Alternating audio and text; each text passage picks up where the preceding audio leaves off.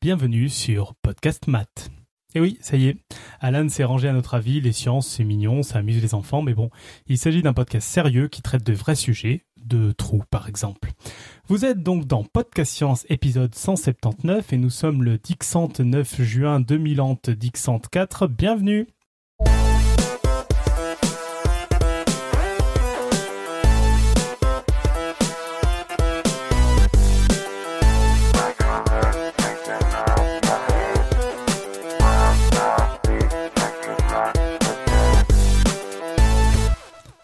Bonjour tout le monde. Alors autour de notre table virtuelle ce soir, nous avons euh, Alan depuis Lausanne. Bonjour Alan. Salut Tube, bonjour tout le monde. Euh, je précise que Julie est en vacances et que du coup on a un, conducteur vide. Une organisation dictatoriale oblige. On va voir comment tu t'en sors, ça va être de l'impro total. Je, je m'en sors très bien. On a Robin depuis Paris. Salut, qui, a, qui, a, quand même essayé d'écrire une intro que tu as complètement reprise au lieu d'en réécrire une. J'ai repris pour mettre tous les nombres en Suisse. Ça a dû faire plaisir à Alan. Ouais, ouais. ça m'a beaucoup touché, bravo. C'est un bel effort. On a Irène depuis Santa Barbara, en Floride. Oui, bonsoir tout le monde. Mais non ah Enfin, j'ai pas déménagé, hein. je suis encore en Californie. Hein. Bonjour Irène, donc. Euh, et l'invité de ce soir, euh, je crois que j'ai oublié personne, du coup, c'est notre cher Topologie qui vient nous parler de topologie. Bonjour. Bonsoir. Bonsoir. Voilà, au sommaire de l'émission de ce soir, bah du coup, euh, le dossier d'LJJ et puis rien d'autre. Ah si, quelques plugs quand même. Au moins un plug et même deux plugs parce qu'il y a un peu une émission spéciale la semaine prochaine. Et puis on conclura et puis on sera heureux, on saura ce qu'est la topologie. Bah du coup, LJJ, c'est à toi. Alors, donc je vais vous parler de, topologie. Alors, une petite remarque quand même avant de, commencer. Euh, donc, il y a des milliers de choses passionnantes hein, que qu'on pourrait raconter sur la topologie. Et ce soir, je vais n'en aborder qu'une infime partie. Alors, en particulier, je ne parlerai pas trop de géométrie, c'est-à-dire tout ce qui est géométrie hyperbolique, euh, des choses comme ça. Euh, je parlerai très peu, voire non, pas du tout en fait d'équations, puisqu'on est là pour faire des maths, pas pour faire des équations, pour faire plaisir à, Alan. Donc je parlerai pas de théorie du genre, entre autres. Et je vais pas parler non plus de combinatoire, c'est-à-dire que je ne parlerai pas de théorie des tresses ou de théorie des nœuds, même si euh, ça ferait pas mal plaisir euh, à Robin qui aime bien nous parler de ses nœuds. Euh, donc du coup, ce que je vais, je vais plutôt parler en fait de ce qui m'intéressait quand j'ai commencé à étudier euh, la topologie, c'est-à-dire euh, le côté pâte à modeler euh, du, du domaine. Donc, la topologie. C'est-à-dire quand tu avais 8 ans, c'est ça? Non, c'est-à-dire quand j'étais en première année de master, à peu près. Quand, quand les profs nous ont fait découvrir ça et que j'ai dû choisir une voie. Donc, du coup, la topologie, qu'est-ce que c'est? En fait, la topologie, c'est comme de la géométrie, mais en enlevant tout ce qui est compliqué dans géométrie. Tout ce qui sert à rien, tout le superflu. Donc par exemple, euh, si on prend un carré, un carré, tout le monde voit ce que c'est, hein, c'est un polygone qui possède quatre angles droits, quatre côtés de même longueur, deux à deux parallèles.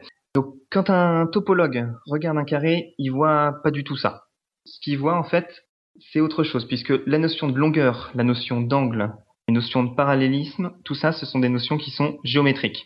Donc si on prend un carré et qu'on enlève toutes, toutes ces notions-là, ce qui va rester juste, c'est un trait qui, quand on le suit, finit par revenir à son point de départ. Donc, qu'il y ait ou pas des virages, il s'en moque, le topologiste, c'est pas son problème. Du coup, euh, cette définition topologique du carré fonctionne pour d'autres figures, le rectangle, le triangle, le cercle, etc. Autrement dit, en topologie, on peut d'une certaine façon considérer qu'un carré ou qu'un cercle sont un seul et même objet. Enfin, on dira plutôt que ces deux objets géométriques sont topologiquement équivalents ou, si on va être un peu plus mathématique, on dira qu'ils sont homéomorphes. Alors je vais essayer d'éviter d'utiliser ce vocabulaire-là euh, dans le dossier, mais je pourrais le dire euh, par inadvertance. Par exemple, si je dis deux espaces topologiques sont homéomorphes, en fait, ça veut juste dire que les deux trucs qu'on est en train de regarder, ils ont la même forme. Donc ça, c'est ça, être faire de la topologie. En fait, c'est regarder des figures, mais enlever tout le côté géométrique en fait, euh, euh, pour, euh, par rapport à ce que tu disais, pour histoire de pas perdre tout le monde dès le début, homéomorphe, donc ça veut dire on peut passer de l'un à l'autre en, jouant avec la pâte à modeler, quoi. Voilà, je vais, je vais en parler tout de suite. Donc, homéomorphe, en fait, ça veut, ça veut dire avoir la même forme, tout bêtement. Donc, par exemple, on va commencer par quelque chose que tout le monde connaît, j'espère. Donc, c'est-à-dire des espaces topologiques que tout le monde connaît, les lettres de l'alphabet. Tout le monde connaît les lettres de l'alphabet, normalement, ici. Et on va essayer de trier les lettres de l'alphabet, mais par rapport à leur topologie. Donc pour que tout le monde soit d'accord, on va prendre les lettres majuscules et on va les prendre dans la police euh, ariale. Puisque suivant la police dans laquelle on prend les lettres, on va pas forcément avoir les mêmes topologies. Donc on va commencer par exemple avec la lettre J et la lettre M. Donc quand on regarde ces lettres, géométriquement, c'est pas du tout la même chose. D'un côté, on a un, un J qui est courbé, de l'autre côté, on a un M qui est anguleux, c'est pas la même chose. Mais du point de vue topologique, on va pouvoir voir en fait que c'est la même chose. Donc, pour en être sûr, en fait, il faut essayer de voir, pour montrer que le J et le M sont homéomorphes, qui elles ont la même, euh, la même forme, il faut essayer de voir si on peut passer de l'un à l'autre, mais si on peut passer de l'un à l'autre, du coup, par déformation sans déchirure. Et ça, eh bien, on peut le faire. Donc, par exemple, on prend la lettre J, on la redresse, donc ça nous donne la lettre I, puis ensuite on la plie et on obtient alors un M. Donc ça fonctionne dans l'autre sens aussi, c'est-à-dire que si je prends mon M, que je l'aplatis, j'obtiens un I, si je le courbe, j'obtiens un J.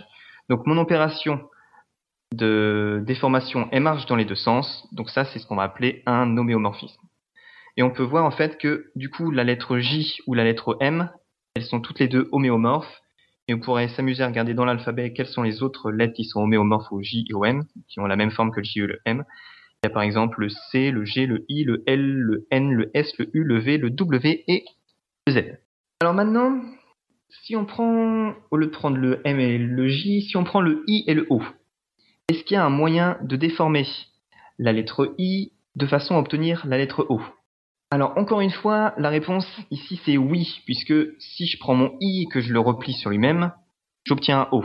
Par contre, cette opération elle fonctionne que dans un seul sens. Une fois que j'ai obtenu un o, je peux pas déplier mon o pour avoir un i sans avoir à le déchirer.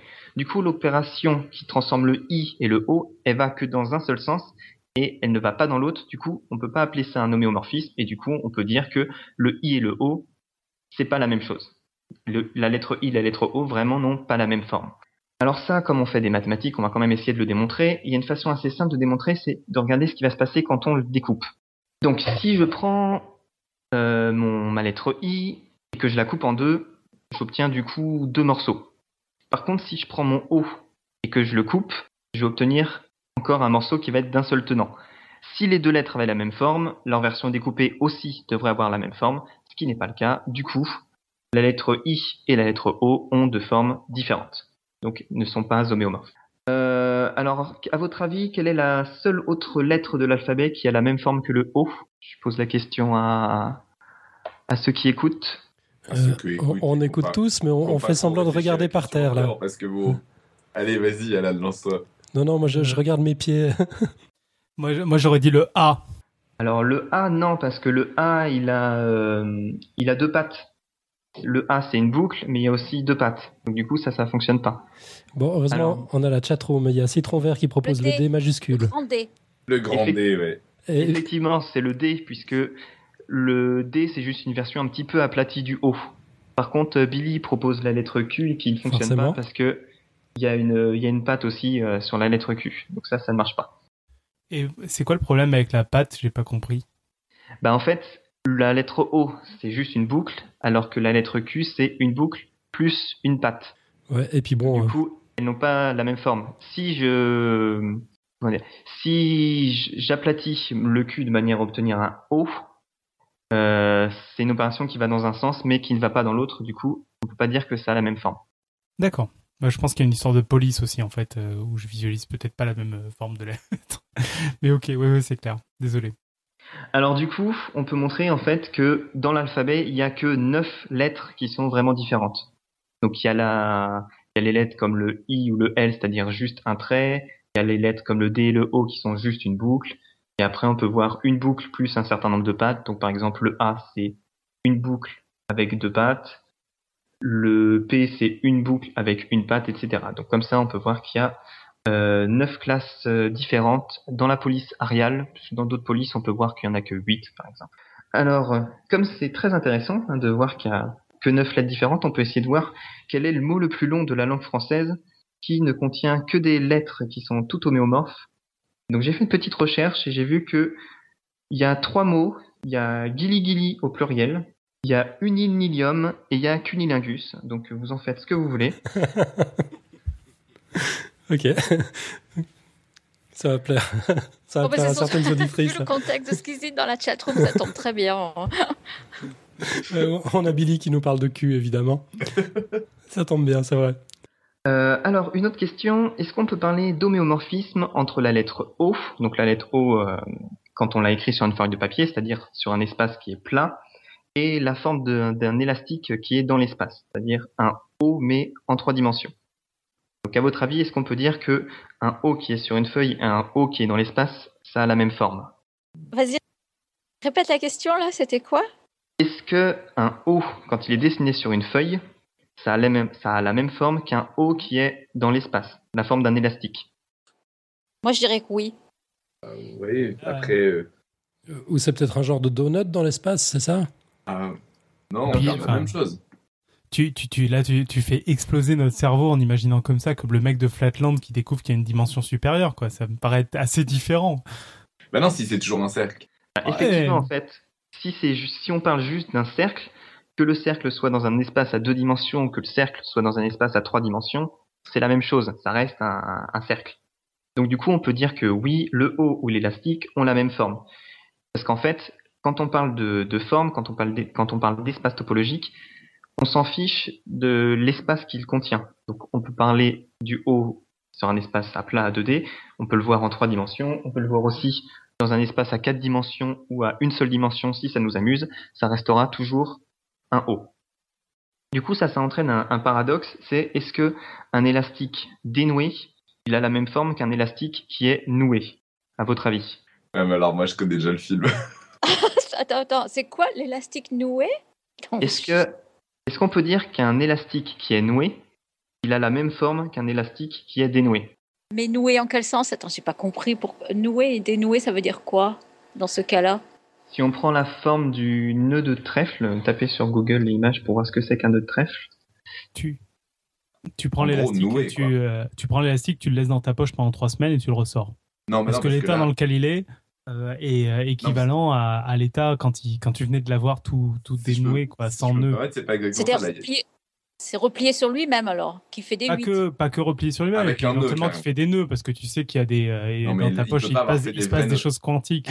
Il peut pas y avoir des nœuds si tu le laisses dans ta poche. tu rigoles T'as déjà vu des écouteurs? Ouais, bah non.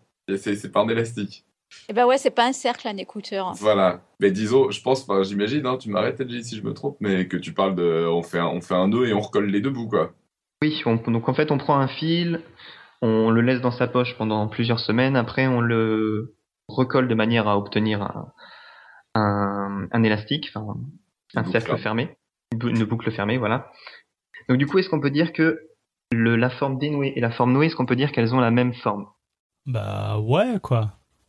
Parce qu'en fait, si on reprend la définition de base qui est que on peut déformer l'objet de manière à transformer l'un en l'autre, il n'y a pas de moyen en fait de déformer un nœud qui est noué en un nœud qui est dénoué. Si, euh, si le nœud est fait de suivant certaines façons. Donc si on prend l'exemple du, nœud de trèfle, si on prend l'exemple nœud de trèfle, il n'y a pas moyen de, dénouer un nœud de trèfle de manière à obtenir un, cercle de base. Sauf que si on fait ces, condi- ces considérations-là, c'est des considérations géométriques dans un espace de trois dimensions qui est le nôtre. Par contre, si on passe dans un espace à quatre dimensions, pourquoi pas, eh bien on pourrait dénouer ce nœud. Ce qui fait qu'en fait, tout le sujet de la, euh, comment dire, tout le sujet de la topologie des nœuds, c'est-à-dire à savoir si un nœud fermé peut ou non être dénoué en un autre, c'est pas un sujet qui est de la topologie, puisqu'en fait, n'importe quel nœud est égal à n'importe quel autre. Quand on parle de théorie des nœuds, en fait, c'est pas que de la topologie, il y a aussi de la combinatoire, il y a aussi de la géométrie, puisque c'est pas quelque chose euh, qui est juste topologique. Donc ça, c'est un dossier que je pense que Robin se fera plaisir de faire euh, un jour ou l'autre. J'aimerais beaucoup faire, mais les nœuds, c'est pas spécialement euh, radiophonique. Enfin voilà, donc tout ce qui est, en fait, toute la, toute la théorie des nœuds, c'est un sujet de topologie, mais pas que. Et du coup, si on regarde juste ça d'un œil, d'un œil de topologiste, c'est totalement inintéressant comme sujet. Si on regarde juste d'un point de vue topologie, si on ajoute d'autres notions, hein, c'est plus intéressant. Bref.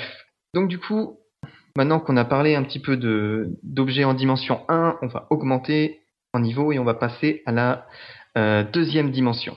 Et du coup, je vais poser une question euh, en lançant un pavé dans la mare. Hein. J'ose poser cette question quelle est la forme de la surface de la Terre? Alors, certains diront que la Terre est ronde, d'autres diront plutôt que la Terre est ronde, n'est pas ronde, mais aplatie au niveau des pôles. Bon, puisque on raisonne topologiquement, c'est la même chose. Hein. Euh, il y a des petits malins qui diront que la Terre n'est pas ronde, mais qu'elle est sphérique, ou comme on dit sur Énergie 12, que c'est un cercle dessiné en volume. Euh, certaines autorités religieuses clameront que la Terre est plate et que quiconque prétend le contraire mérite un châtiment. Quand tu parles d'autorité religieuse, c'est plus énergie 12. Euh, non, là c'est des vrais, des vraies personnes sur la Terre qui, qui, disent que la Terre est plate et que si on dit le contraire, on mérite un châtiment. Donc je pense que je vais risquer l'enfer pour euh, mon sujet de ce soir, mais tant pis. Ils disent, ils disent encore ça C'est maintenant encore, encore maintenant C'est d'actualité ça? Euh, Tout à fait, oui. J'ai fait quelques recherches et effectivement. Oui. Ah ouais. Allez donc. Donc en fait, si on veut savoir quelle est la forme de la Terre, avant de pouvoir faire ça, il faut déjà essayer de voir quelle peut être la forme de la Terre. Donc je vais évoquer tout le bestiaire des différentes surfaces qui peuvent être la forme de la Terre, le disque, le plan, le cylindre, le tore, la sphère, le ruban de Moebius, euh, bouteille de Klein, plan projectif. Donc on va passer en revue euh, tous, ces objets-là, puis à la fin on va essayer de décider quelle est la forme de la Terre parmi toutes celles-là. Avant de parler de la forme de la Terre, on va s'interroger sur la forme d'autres mondes qui existent. Et quand je dis d'autres mondes, je vais parler en fait essentiellement des différents mondes des jeux vidéo. Donc si on prend premier exemple, le premier niveau de Super Mario Bros. Peut se poser la question quelle est la topologie de ce monde? Donc premier point, c'est un monde qui possède deux dimensions, puisqu'on peut se déplacer à droite et à gauche, euh, ce qui donne un premier axe de mouvement, on peut sauter et retomber, ça donne un deuxième axe possible, comme il est impossible d'interagir avec la profondeur, on est limité à deux dimensions. Donc, mathématiquement, c'est un espace à deux dimensions, c'est-à-dire que on peut y poser un repère de manière à avoir euh, des axes qui permettent de trouver les coordonnées d'un point avec deux coordonnées. Donc ça, c'est ce qu'on appelle un espace en deux dimensions. Alors, deuxième chose, dans l'espace dans lequel évolue Mario, c'est que il y a un bord. On est limité à droite et à gauche par des murs invisibles, on est limité en bas par un sol, on est limité en haut par euh, rien du tout, mais on va dire qu'on est limité en haut, par la gravité essentiellement. Donc en fait, euh, le monde de Super Mario, c'est un monde qui est limité. C'est-à-dire que on peut pas s'éloigner aussi loin qu'on veut du point de départ. On est toujours limité par quelque chose. Donc un espace comme ça, où on est limité, on va dire, on va appeler ça un espace qui est compact. Donc du coup, si je résume, le monde de Super Mario Bros, c'est un espace à deux dimensions qui est compact et qui possède un bord. Donc là, tu, tu, ne tiens pas compte, bien sûr, des Warp Zones et de l'Infinite Mario Bros qui existe maintenant. Exactement. Oui, je ne tiens pas compte des Warp Zones parce que sinon, on va commencer à, à ajouter des ans au problème. On va rester simple pour l'instant. Euh, donc du coup, en fait, on peut l'assimiler à un carré. Et comme on a dit au début, un carré, c'est un disque. Donc, euh, le premier monde de Super, Mario, de Super Mario Bros, c'est un disque. Que tout le monde soit d'accord avec ça. Moi, je trouve ça fantastique. Un carré, c'est un disque. C'est vraiment ouais, ça révolutionne ma vie en fait. Mais je, mais je comprends, je suis. Alors, on va compliquer un petit peu et je vais parler maintenant du monde de Mario Bros sur, euh, arcade hein, de 1983. Euh, alors pour ceux qui connaissent pas le jeu, donc on incarne Mario et Luigi dans un espace qui fait la taille de l'écran. Le but du jeu c'est tuer les ennemis pour gagner des points, passer au niveau suivant, etc. Alors encore une fois, c'est un jeu qui est en deux dimensions. On peut aller en haut et en bas, on peut aller à gauche et à droite. Alors la particularité de ce jeu, c'est que quand on quitte la scène du côté gauche, on réapparaît du côté droit. Et quand on quitte l'espace du côté droit, on y réapparaît du côté gauche. Donc du coup, en fait, tout ce qui sort d'un côté de l'écran réapparaît de l'autre et inversement. Donc il n'y a pas vraiment de bord à l'écran du côté droit et gauche. Il n'y a pas de bord du côté droit et gauche. Par contre, on peut dire que le sol est un bord et on peut dire que le plafond est un bord. Donc du coup, l'espace de ce jeu, il a deux bords, un en haut, un en bas, mais il n'en a pas à droite ni à gauche. Euh, du coup, en fait, topologiquement, on peut dire que Mario et Luigi, ils évoluent dans un espace qui est un cylindre, ou l'espace d'un ruban, ou euh, pour faire plaisir à Nico euh, sur un rouleau de papier toilette. Euh, pourquoi? Pour faire plaisir à Nico? Parce qu'il aime bien dès que je parle de papier toilette, Nico. Ah oui, c'est vrai dans ton blog. Désolé. C'est vrai, c'est vrai, on a des témoignages. Le problème avec lui, c'est que quand on lui fait ce genre de blague, il comprend jamais, il se souvient jamais de rien. Donc du coup, pour bien comprendre ça, en fait, faut imaginer que notre écran, c'est une feuille de papier. On a dit que si on sort à droite, on réapparaît à gauche, si on sort à gauche, on réapparaît à droite.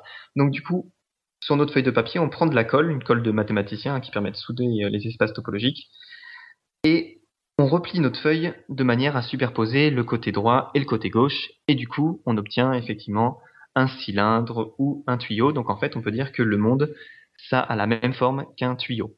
Du coup, on avait dit au début qu'il y avait un bord en haut et en bas. Le bord qui est en bas, ça va correspondre à un des côtés euh, du, tuyau, du cylindre, et l'autre, le plafond va correspondre à l'autre bout du cylindre.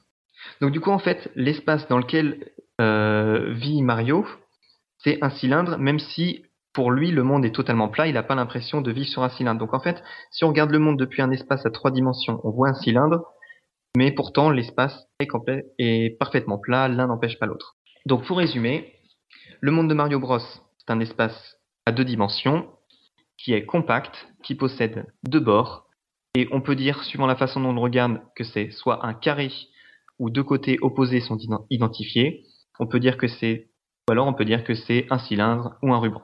Euh, alors j'ai vu passer là dans le chat euh, à propos de Pac-Man, parce que souvent en fait quand on parle des espaces euh, qui ont la forme d'un cylindre, on illustre, on utilise souvent le Pac-Man. Alors je suis un peu gêné par euh, cette euh, représentation puisqu'en fait Pac-Man il vit dans un monde qui n'a qu'une seule dimension puisqu'il peut aller soit devant lui soit derrière lui. Il y a juste certains moments où on on a des embranchements mais ça reste juste des points particuliers et globalement en fait Pac-Man il vit que dans un monde à une seule dimension. Donc on peut pas vraiment dire qu'il est dans un cylindre. T'es t'es en train de tuer nos rêves là, t'es dur. Non mais souvent quand on parle de topologie on utilise toujours Pac-Man parce que les gens apparemment le connaissent bien, mais le monde de Pac-Man n'est pas n'est pas un n'est pas un ruban. Désolé. Ok, bon, on essaiera de s'en remettre. On t'écoute. Alors un troisième exemple, encore un troisième monde de jeux vidéo, le monde du jeu Astéroïde. Dans, dans Astéroïde, on incarne un vaisseau spatial et on doit, on doit détruire des, des astéroïdes qui viennent de tous les coins de l'écran. Alors la particularité de ce jeu, c'est que quand on quitte l'écran à droite, on réapparaît à gauche. Quand on quitte à gauche, on réapparaît à droite.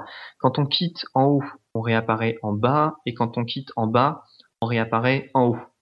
Du coup, en fait, l'univers, il semble pas avoir de, il a pas de bord cet univers-là. Il est, il est quand même limité. Hein, on peut pas aller aussi loin qu'on veut, mais il a pas de bord. Et du coup, topologiquement, on peut dire que c'est un tor, c'est-à-dire la forme d'un donut, la forme d'une bouée, la forme d'un bagel, la forme d'une chambre à air, ou comme on aime bien pour faire la blague, la forme d'une tasse de café. Même si je trouve que le fait de dire que c'est la forme d'une tasse de café, c'est pas c'est pas très significatif en général. On voit pas vraiment que ça a la même forme qu'un donut. Donc, faut bien imaginer ce que c'est qu'un tor. Hein. C'est euh, c'est la forme d'une bouée. Et donc ça, c'est la forme du jeu astéroïde. Donc pour se le représenter un peu plus géométriquement, avec une feuille de papier encore une fois, donc si on prend notre feuille, on a dit que quand on sort du côté droit, on réapparaît du côté gauche, donc on va faire la même chose que pour euh, Mario Bros, c'est-à-dire que on colle le côté droit avec le côté gauche et on obtient un cylindre. Et on a dit ensuite que si on quitte l'écran euh, par le bord haut, on réapparaît en bas et inversement. Donc ça veut dire que à partir de notre cylindre, pour identifier le haut et le bas, il faut le déformer et quand on le déforme, on obtient bien la forme d'un tor. Donc du coup, le monde du jeu astéroïde, il a la forme d'un d'un tor ou alors il a la forme d'un carré dans lequel les côtés opposés sont deux à deux identifiés. Est-ce que tout le monde suit là pour l'instant? Tor, qui est le, le mot scientifique du donut, c'est ça? Exactement. Enfin de la surface du donut. De la surface du donut. Parce que le donut en lui-même, c'est on peut, enfin c'est un tor plein. Alors que là, je parle juste de la surface. Toujours être précis avec les histoires de dimensions parce qu'après on finit par raconter n'importe quoi. Donc voilà. mais- Bon, euh, je, te, je te dis pas ce qui se dit dans la chatroom, il n'y a rien d'intéressant. Il y a des gens qui demandent à quoi ça sert ou des trucs inutiles comme ça. On rappelle qu'on est dans Podcast Math. Et ben justement, on va y arriver à des applications euh, de dingue en, en science-fiction. On va arriver plus tard.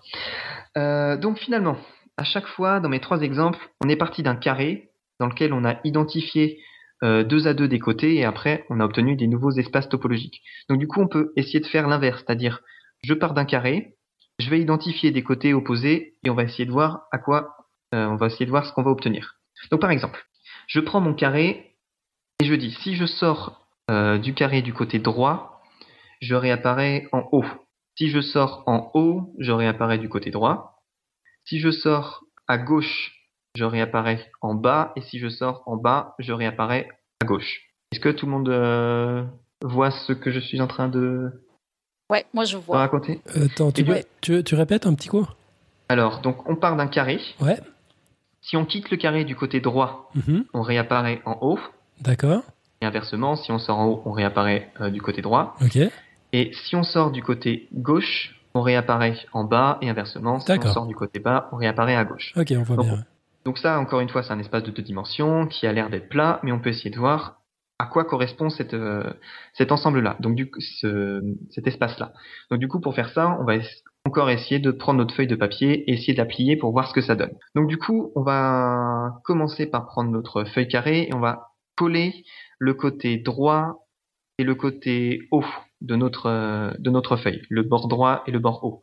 Donc si on fait ça, on va obtenir euh, une sorte, on va obtenir une sorte de cône si on fait juste le côté droit et le côté haut. Ou comme j'ai pu le dire euh, la semaine dernière, euh, on obtient la forme en fait d'un cornet de churros. Est-ce que tout le monde voit à quoi ressemble un cornet de churros. Ah non, Bah, moi je vois pas du tout. J'étais pas sûr, mais maintenant que j'ai fait l'expérience chez moi, ouais, je vois.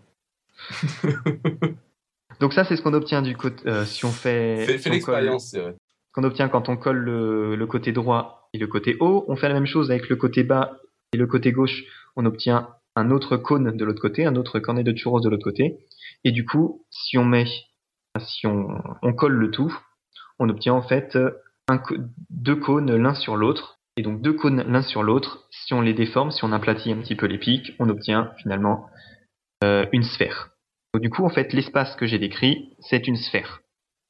Moi je voudrais que Pouillot il nous fasse des dessins là-dessus pour voir un peu ce que ça donne. Parce que moi j'ai des problèmes en trois dimensions pour euh, imaginer les choses. Pouillot, tu nous feras un dessin? Euh, alors, où est-ce que je... Donc, ah oui, donc dans tout ça là, donc j'ai parlé d'identifier des côtés, mais j'ai quelque chose que j'ai pas dit, c'est la façon dont on identifie les côtés.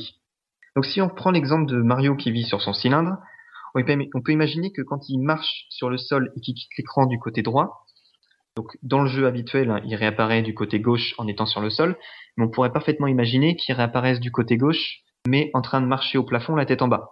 On peut parfaitement imaginer ça. C'est-à-dire que s'il marche sur le sol, il quitte l'écran du côté droit, il réapparaît du côté gauche en train de marcher sur le plafond, il continue de marcher sur le plafond, il quitte euh, l'écran du côté droit et il réapparaît au sol cette fois-ci de l'autre côté. Donc ça, ça veut dire que le bord droit et le bord gauche, encore une fois, sont identifiés, mais dans un sens opposé. Euh, donc dans ce cas, on va plus vraiment parler de sol ou de plafond puisque c'est un unique et même bord. Et géométriquement, on peut dire que ce monde, c'est un ruban de Moebius. Alors, vous pouvez visualiser le concept du ruban de Moebius. Encore une fois, on part avec une, une bande de papier. Donc, on va prendre une bande de papier rectangulaire pour que ça soit plus simple.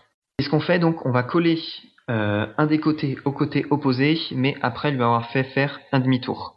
Donc, c'est assez simple à faire. hein. Vous prenez une ceinture et vous, vous mettez un côté de la ceinture sur l'autre côté, mais avant de, de coller un côté à l'autre, vous lui faites faire un demi-tour. Et donc ce qu'on obtient, ça s'appelle un ruban de Moebius. Et ça permet d'obtenir des tas de propriétés assez déroutantes quand on ne connaît pas encore euh, l'objet. Donc essayez de le faire à la maison. hein. Vous prenez une bande de papier, vous recollez un côté sur l'autre, mais après avoir fait un demi-tour. Et on peut essayer de voir que, par exemple, euh, le ruban de Moebius ne possède qu'un seul bord. C'est-à-dire que si on suit du doigt le bord du ruban, on va finir par revenir au même endroit que le point de départ, mais de l'autre côté. Et si on poursuit, on reviendra au point de départ. Donc il y a l'image qui s'affiche dans la chatroom. Alors autre euh, autre chose intéressante avec le, ruban de Moebius, c'est qu'il ne possède qu'une seule face. C'est-à-dire que si on suit du doigt la face extérieure du ruban, on finira par revenir au point de départ, mais sur la face intérieure. Et du coup, une application très concrète de ça, c'est dans le dernier Mario Kart, Mario Kart 8. Il y a euh, il y a l'une des courses qui se déroule sur un circuit en forme de ruban de Moebius, ce qui veut dire qu'en fait, une fois qu'on est rendu à la moitié de la course, on se retrouve au même niveau que la ligne de départ, mais de l'autre côté de la route. Ah, mais c'est Euh. fou ça. J'avais jamais vu. hein. Ça, c'est génial. Alors, autre chose qu'on peut faire avec le ruban de Moebius, c'est essayer de voir ce qui se passe quand on essaye de le découper en deux. C'est-à-dire, je prends des ciseaux et je vais le découper en suivant l'axe euh, du milieu, l'axe médian. Et quand on fait ça, on n'obtient pas deux rubans de Moebius, ce à quoi on pourrait s'attendre, mais on obtient en fait un seul ruban classique, un ruban à deux faces. Alors l'explication en fait elle est assez simple puisque on a dit que euh, le ruban de Moebius ne possède qu'un seul bord. Donc si je le coupe au milieu, en fait, le couper au milieu, ça veut dire lui rajouter un autre bord. Et donc la surface qu'on obtiendra sera d'un seul tenant, puisque le haut et le bas euh, du ruban sont toujours dans le même prolongement, mais elle aura deux bords distincts. Et donc une bande avec deux bords distincts, bah, ça s'appelle un ruban classique. C'est un cylindre. Euh, autre chose, alors si on essaie de découper ce ruban de Moebius cette fois-ci en trois morceaux, c'est-à-dire que si on essaye par exemple de le découper en gardant toujours euh, ses ciseaux à 2 cm du bord, le découpage se fera en une seule fois. Et cette fois-ci, on obtiendra non pas trois morceaux, mais on obtiendra deux morceaux. Un morceau extérieur qui va correspondre à un ruban simple et un morceau intérieur qui sera une version réduite du ruban euh, de Moebius de départ. Et si on fait ça dans un espace à trois dimensions, l'un sera euh, à l'intérieur de l'autre. On ne pourra pas séparer les deux morceaux. Donc ça, c'était pour le ruban de Moebius. Alors il y a encore deux objets qu'il faut absolument évoquer. C'est la bouteille de Klein et le plan projectif. Donc, alors il y a encore deux objets de base qu'il faut absolument évoquer. C'est la bouteille de Klein et le plan projectif. Alors on va commencer avec le premier. Donc on va encore euh, partir d'un carré. On va essayer de voir ce qu'il faut identifier. Donc pour construire la bouteille de Klein, on part d'un carré et on identifie deux côtés opposés dans le même sens et deux côtés opposés dans le sens contraire. C'est-à-dire que si on part à droite, on réapparaît à gauche normalement. Par contre, si on s'en va en haut, on réapparaît en bas, mais de l'autre côté. Donc c'est un, objet qui se construit hein, de la même façon que les autres, sauf que si on essaye de construire ça en trois dimensions, on va se heurter à un gros problème, puisque, alors si on essaie de le faire, donc si on, recolle les deux côtés qui sont dans le même sens, on obtient un, un cylindre, mais après il faudrait essayer de recoller un bout du cylindre à l'autre bout, mais euh, dans le sens contraire, de la même façon qu'on a fait un demi-tour quand on a recollé pour avoir un ruban de Moebius. Et donc si on essaye de faire ça dans un monde en trois dimensions, on va être obligé de euh, passer à travers notre, cylindre. Donc du coup, en fait, la bouteille de Klein, c'est un objet qui est assez particulier puisqu'il n'existe pas dans notre monde à trois dimensions. Et en fait, si on veut essayer de construire une surface, il faudrait pouvoir habiter dans un monde en quatre dimensions. Une autre façon de construire un ruban Moebius, euh, une autre façon de construire un- une bouteille de Klein, c'est de prendre deux rubans de Moebius et d'essayer de recoller un ruban sur l'autre, le long du bord. Donc si on fait ça, on pourrait obtenir euh, une bouteille de Klein. Alors une petite remarque, donc euh, les bouteilles de Klein, quand on, si vous tapez ça sur Google Images, on tombe très souvent sur un- un- une surface qui ressemble pas mal à une bouteille, ce qui laisse à penser que la bouteille de Klein s'appelle bouteille parce que ça ressemble à une bouteille. Sauf qu'en fait, le nom bouteille de Klein, ça viendrait d'une erreur de traduction, puisque le mot bouteille et le mot surface en allemand se prononceraient de la même façon. Alors, je ne parle pas allemand, mais je fais confiance aux, aux germanophones pour euh, confirmer ceci. Attends, pardon, je, je faisais une autre chose. Excuse, répète. Alors, bouteille et surface, comment est-ce que ça se dit en allemand? Euh, bouteille, c'est flashé, puis surface, euh, je suis censé savoir, mais j'en sais rien. Flèche, sauf erreur. Surface, c'est flèche? Ça, se- flèche, flèche, je crois. Ça se ressemble énormément. Ah ouais, effectivement, alors. Mm, mm. Voilà, Du coup, en fait, le nom bouteille de Klein, ça vient juste d'une erreur de traduction. Ok. Ah bon? Ouais, c'est la surface en fait. Et ça a été traduit en bouteille. Mais c'est aussi parce qu'on est des alcooliques. Ouais, et Pascal fait remarquer dans la chatroom que Klein, ça se prononce pas comme ça en allemand. Ah, je prononce à la française. Hein. Je- Ouais, mais tout le monde prononce ça comme ça. Tout le monde. Quelle perspective franco-française. Euh, ce serait Klein, en euh, je, je, je m'insurge, mais euh, Ah ouais, t'as vraiment l'air de t'insurger avec beaucoup de passion. Donc c'est Klein en allemand. oui, c'est Klein. Bon, je continuerai à dire Klein parce que j'ai toujours dit Klein. Pas de raison de changer. Bref. Euh, donc, j'ai parlé de la bouteille de Klein. Et euh, il faut aussi parler du plan projectif. Alors, donc le plan projectif, encore une fois, on part d'un côté et on identifie les côtés droit et gauche dans le sens contraire et on identifie le côté haut et gauche dans le sens contraire. Donc en fait, ça serait une sorte de tore, mais qui serait un ruban de Moebius euh, de tous les côtés. Alors, visuellement, c'est particulièrement difficile à identifier. Et si on cherche des images du- d'un plan projectif, on tombe toujours sur des objets qu'on ne comprend pas. Puisque si on essaie de le dessiner en trois dimensions, il y aura toujours un endroit où la surface s'auto-intersecte deux fois. C'est-à-dire que c'est encore pire que la bouteille de Klein se représenter. Donc, quand on veut voir un plan projectif, on n'essaye même pas de le représenter en trois dimensions, c'est encore un objet qui n'existe que en quatre dimensions. Alors pour ceux qui préfèrent la couture, pour construire un plan projectif, on peut essayer de partir d'un ruban de Moebius et de le recoller sur lui-même.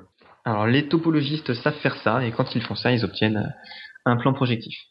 Alors donc en fait, ce qu'il y a de particulier avec euh, la bouteille de Klein et le plan projectif, c'est que si on s'y prend bien, on peut découper les surfaces de manière à obtenir un ruban de Moebius. C'est-à-dire que toutes les bizarreries qu'on a vues sur le ruban de Moebius, on peut les retrouver sur, euh, la bouteille de Klein et sur le plan projectif. Donc, c'est-à-dire que c'est des objets qui possèdent qu'une seule face, et des objets comme ça s'appellent des surfaces non orientables. Je vais peut-être en reparler tout à l'heure. Donc là, on a fini de décrire les briques de base de la topologie en deux dimensions. Et maintenant, ce qu'on va essayer de voir, c'est qu'est-ce qu'on peut faire avec ça? Est-ce qu'on peut essayer de fabriquer des nouvelles choses une fois qu'on a tout ça?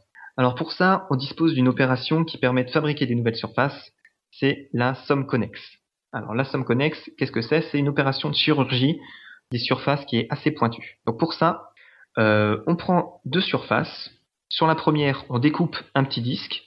Sur la deuxième, on découpe un autre disque on recolle la première surface sur la deuxième de, manière à obtenir euh, une nouvelle surface un peu plus grande. Donc on va essayer de voir sur des exemples. Si on prend par exemple deux sphères, on va essayer de construire la somme connexe de deux sphères. Donc pour ça, on prend notre première sphère, on découpe un petit disque sur la première sphère. Sur notre deuxième, on fait la même chose, on découpe un petit disque et on recolle la première sphère sur la deuxième euh, au niveau du découpage qu'on vient de faire.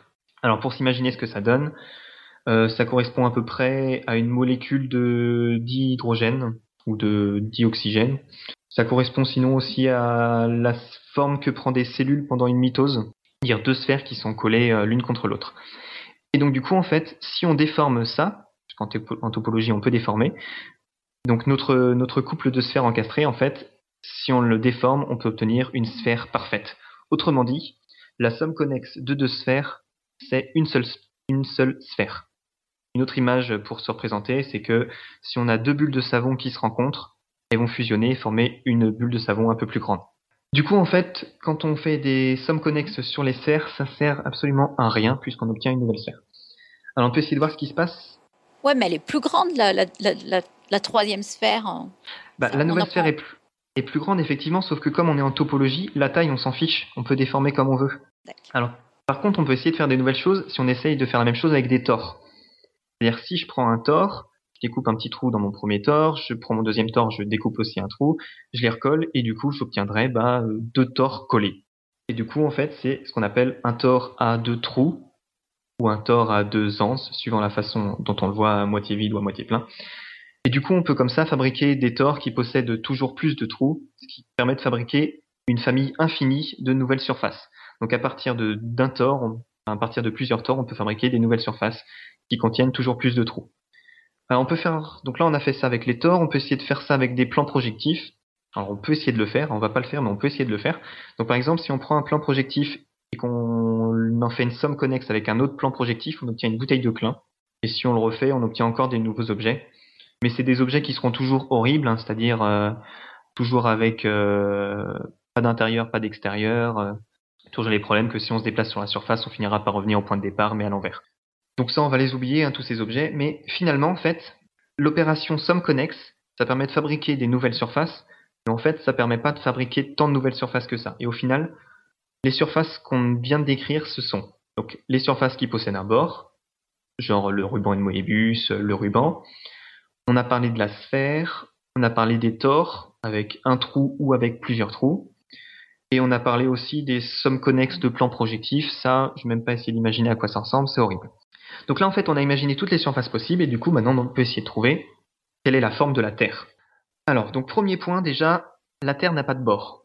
Ça, j'espère que tout le monde est d'accord là-dessus. Donc du coup, Oui. comme la Terre n'a pas de bord, ça peut pas être un cylindre, ça peut pas être un ruban de Moebius. Alors deuxième point, la Terre, elle est compacte. C'est-à-dire que on peut pas s'éloigner à une distance infinie de la Terre tout en restant à la surface de la Terre.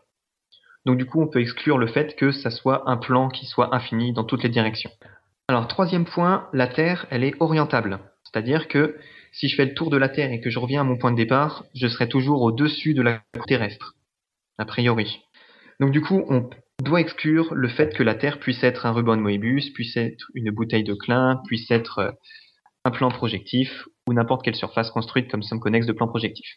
Donc du coup, qu'est-ce qui reste pour euh, la surface de la Terre? Il nous reste soit une sphère, soit un tore, soit un tore à plusieurs trous. Donc finalement, avec tout ce qu'on sait de la Terre, ça peut être une sphère, ça peut être un tore, ça peut être un tore à plusieurs trous.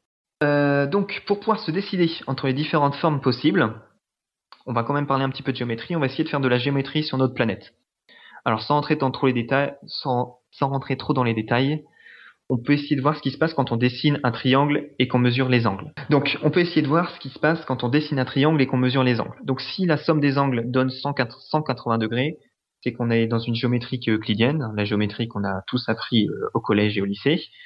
Si on trouve que ça fait moins de 180 degrés, c'est qu'on est dans de la géométrie hyperbolique, et si on trouve plus, c'est qu'on est dans une géométrie sphérique. Et du coup, on peut essayer de voir ce qui se passe quand on fait ça sur la Terre. Alors, si on dessine un triangle sur la surface de la Terre, on peut voir qu'on obtient, toujours des triangles qui auront des angles dont la somme sera supérieure à 180 degrés. En particulier, si on prend une sphère et qu'on dessine un triangle qui va du, euh, pôle nord jusqu'à l'équateur, on peut s'arranger pour avoir un triangle qui possède trois angles droits. Et donc un triangle qui possède trois angles droits, ça n'existe que dans la géométrie sphérique. Et du coup, on peut en déduire que la Terre est une sphère. Et donc finalement, on est rassuré, la Terre est bien une sphère. Alors si on avait trouvé, euh, si on avait trouvé des angles qui étaient égaux à 180 degrés, c'est qu'on aurait été dans une géométrie euclidienne, et dans ces cas-là, il aurait fallu se tourner vers le tore ou la bouteille de Klein. Et si on avait trouvé une, géométrie hyperbolique, on aurait dû se tourner vers un tore qui possède au moins deux trous. Sauf que comme on a trouvé une géométrie sphérique, la Terre est une sphère. Donc effectivement, hein, je vois dans le euh, dans la chatroom, un triangle peut avoir trois angles droits si on le dessine sur une sphère. Alors du coup maintenant, on a statué sur la forme de la Terre, il est temps de voir encore plus grand, quelle est la forme de l'univers? Alors quand on pose la question de la forme de l'univers, on sous-entend en fait deux questions. Quelle est sa géométrie et quelle est sa topologie? La question de la géométrie, c'est celle de sa courbure, c'est-à-dire euh, le chemin le plus rapide entre deux points est-il toujours la ligne droite et que vaut la somme des angles dans des triangles dans l'univers? Donc ça, ça m'intéresse pas. Hein. Moi, ce qui m'intéresse, c'est la topologie, c'est-à-dire quelle est la forme globale de l'univers. C'est-à-dire à quoi ressemblerait l'univers si on le voyait depuis l'extérieur. Donc je parle hein, de notre univers, hein, celui dans lequel on vit tous, les matheux et les non matheux. On peut se poser la question. Euh. Merci de ta précision. Mais on va voir que, que, que, ça peut donner des choses euh, assez, assez intéressantes. Donc alors, le fait qu'on vit dans un monde à trois dimensions euh, fait qu'il suffit de s'éloigner un petit peu de la Terre pour observer que comme je l'ai dit, elle est effectivement sphérique. Mais pour connaître la forme de l'univers de la même façon, il faudrait pouvoir l'observer de loin, et euh, depuis un espace qui serait au moins quadridimensionnel, quatre dimensions. Donc du coup, on va faire que des hypothèses, mais certaines auront l'air absurdes, et pourtant, c'est pas parce qu'elles sont absurdes qu'elles sont impossibles. Donc première question à se poser, est-ce que l'univers est infini? Donc on a tendance à dire que oui, c'est-à-dire que si on se balade dans l'univers, il y a peu de chances pour qu'à un moment donné, on cogne contre un mur. Euh, dans ce cas, si l'univers est infini de la façon dont on le pense, c'est que l'univers aurait la topologie de l'espace R3. Donc l'espace R3, c'est euh, l'espace tel qu'on l'étudie au lycée, avec trois axes, trois coordonnées qui s'étendent à l'infini. Sauf qu'en fait, la, question, la vraie question qu'il faut se poser, c'est est-ce que l'univers il peut ne pas être infini sans pour autant avoir de bords Parce qu'on a vu tout à l'heure dans le cas euh, du Thor que le, monde euh, du jeu euh, Astéroïde, il n'était pas infini et pourtant il n'avait pas de bord. Et on va voir que pour l'univers dans lequel on vit, ça peut être aussi le cas. Et donc pour ça, on va faire un peu de mathématiques fiction et imaginer que l'univers est un cube géant et qui possède donc euh, six faces.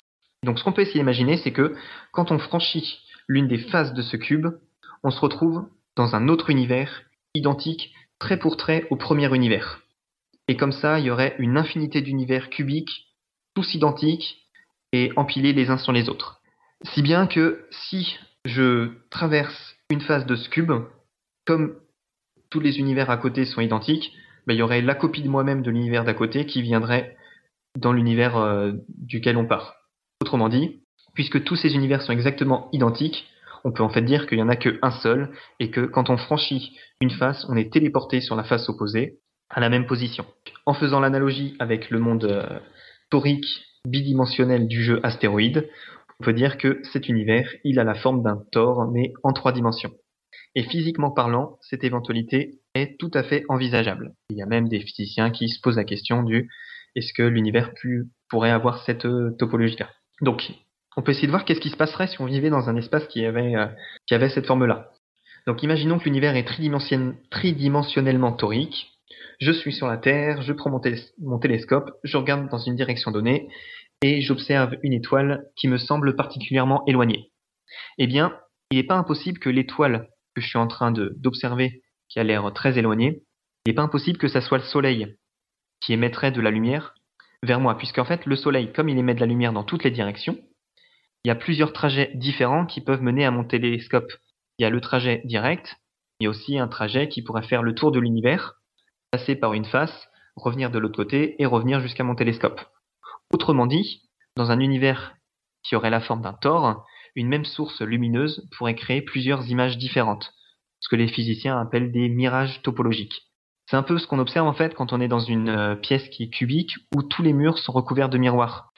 Donc jusqu'à présent, hein, aucun mirage euh, topologique n'a été euh, observé, mais on ne sait jamais, hein, les physiciens cherchent. Par contre, on a déjà observé des, mirages géométriques, puisqu'en certains points de l'univers, les distances sont déformées et du coup la lumière peut disposer de plusieurs trajets différents de même longueur allant d'un point A à un point B, qui donne l'illusion en que la lumière provient de plusieurs sources différentes. Alors le problème, c'est que euh, ce que je viens d'expliquer là sur les mirages topologiques, ça pourrait être impossible à observer si l'univers est trop grand. Donc l'univers, il est à peu près âgé de 14 milliards d'années, hein, et la vitesse de la lumière étant ce qu'elle est, on ne peut rien observer au-delà de 14 milliards d'années-lumière. Donc si on nous dit que si l'univers est torique et qu'on a un cube de base qui fait plus de 30 milliards d'années-lumière de côté, alors les seuls rayons qui nous parviennent ne peuvent pas avoir fait le tour de l'univers et donc pas de mirage topologique possible. Une petite remarque, hein, j'ai dit 14 milliards d'années-lumière, euh, sauf que comme l'univers est en expansion, euh, en 14 milliards d'années, la lumière fait plus que 14 milliards d'années-lumière. Alors donc pour l'instant, j'ai évoqué seulement deux topologies possibles pour l'univers, mais en fait des topologies possibles, il n'y en a pas que deux, il y en a encore une fois une infinité de possibles comme pour la surface de la Terre, où on pourra avoir des tors à plusieurs trous. Mais il y a quand même des, choses qui peuvent nous, indiquer quelles sont les topologies qui ont la plus de chances d'exister. En particulier, on peut essayer de regarder ce qui se passe au niveau de la géométrie de l'univers. Donc des géométries en deux dimensions, il n'y en a que trois, on a dit, un sphérique hyperbolique euclidienne. Euh, en trois dimensions, des géométries, il y en a huit possibles. Sphérique, hyperbolique, euclidienne et cinq autres hein, que je ne détaillerai pas. Euh, cela dit, Rien n'empêche a priori que l'on puisse avoir une géométrie sphérique quelque part et une géométrie euclidienne ailleurs. Alors, selon les observations des physiciens sur le fond diffus cosmologique, l'univers est homogène et isotrope. Alors, comme je suis pas un frère Bogdanov, hein, je vais être honnête, j'ai absolument pas compris la phrase que je viens de dire, mais la conséquence, c'est que la géométrie, elle est à peu près partout la même. Alors, à ce propos, euh, Gauss, il a eu la même idée, il s'est dit euh, que, euh, que l'univers, effectivement, pourrait ne pas avoir une, forme euclidienne partout et du coup il est allé vérifier lui-même. Donc il est monté au sommet de montagne, il a calculé pour voir si les triangles faisaient bien 180 degrés. Et il a fait ça et il a trouvé que effectivement les sommes des angles dans, des triangles faits à partir de sommets de montagne faisaient 180 degrés, ce qui fait que l'univers a l'air euclidien, mais au moins vu de la Terre. Sauf que c'est pas parce qu'on trouve que l'univers est euclidien au niveau de la Terre que ça sera que ça restera vrai pour des échelles bien plus grandes. Donc du coup en fait la géométrie a des implications sur la topologie. Si la géométrie est sphérique, l'univers aura nécessairement une topologie euh, non infinie. Ça c'est une euh, un théorème. Hein. Si on a une géométrie sphérique, on aura un univers qui est pas infini. Par contre, si l'univers est hyperbolique, on peut avoir une infinité de possibilités. Et de la même façon, si l'univers est euclidien et que, euh, comme on vient de dire, la géométrie est à peu près partout la même, on peut avoir que 18 topologies possibles. Et 18 topologies sur une infinité, c'est pas mal. Du, du coup, pour simplifier les choses, on va admettre que l'univers est euclidien. C'est-à-dire que si on dessine un triangle, euh, la somme des angles fait bien 180 degrés partout dans l'univers. Et ça, en fait, c'est ce que les physiciens observent, hein, que l'univers a l'air euh, euclidien et s'il l'est pas, bah il est il très peu. S'il est pas euclidien, il est juste un tout petit peu hyperbolique ou juste un tout petit peu sphérique, mais il a l'air bien euclidien quand on regarde. Euh, donc du coup, au niveau des topologies, on a déjà évoqué la topologie R3, c'est-à-dire euh, la topologie infinie dans toutes les directions, et on a évoqué la topologie torique, c'est-à-dire la topologie finie dans toutes les directions.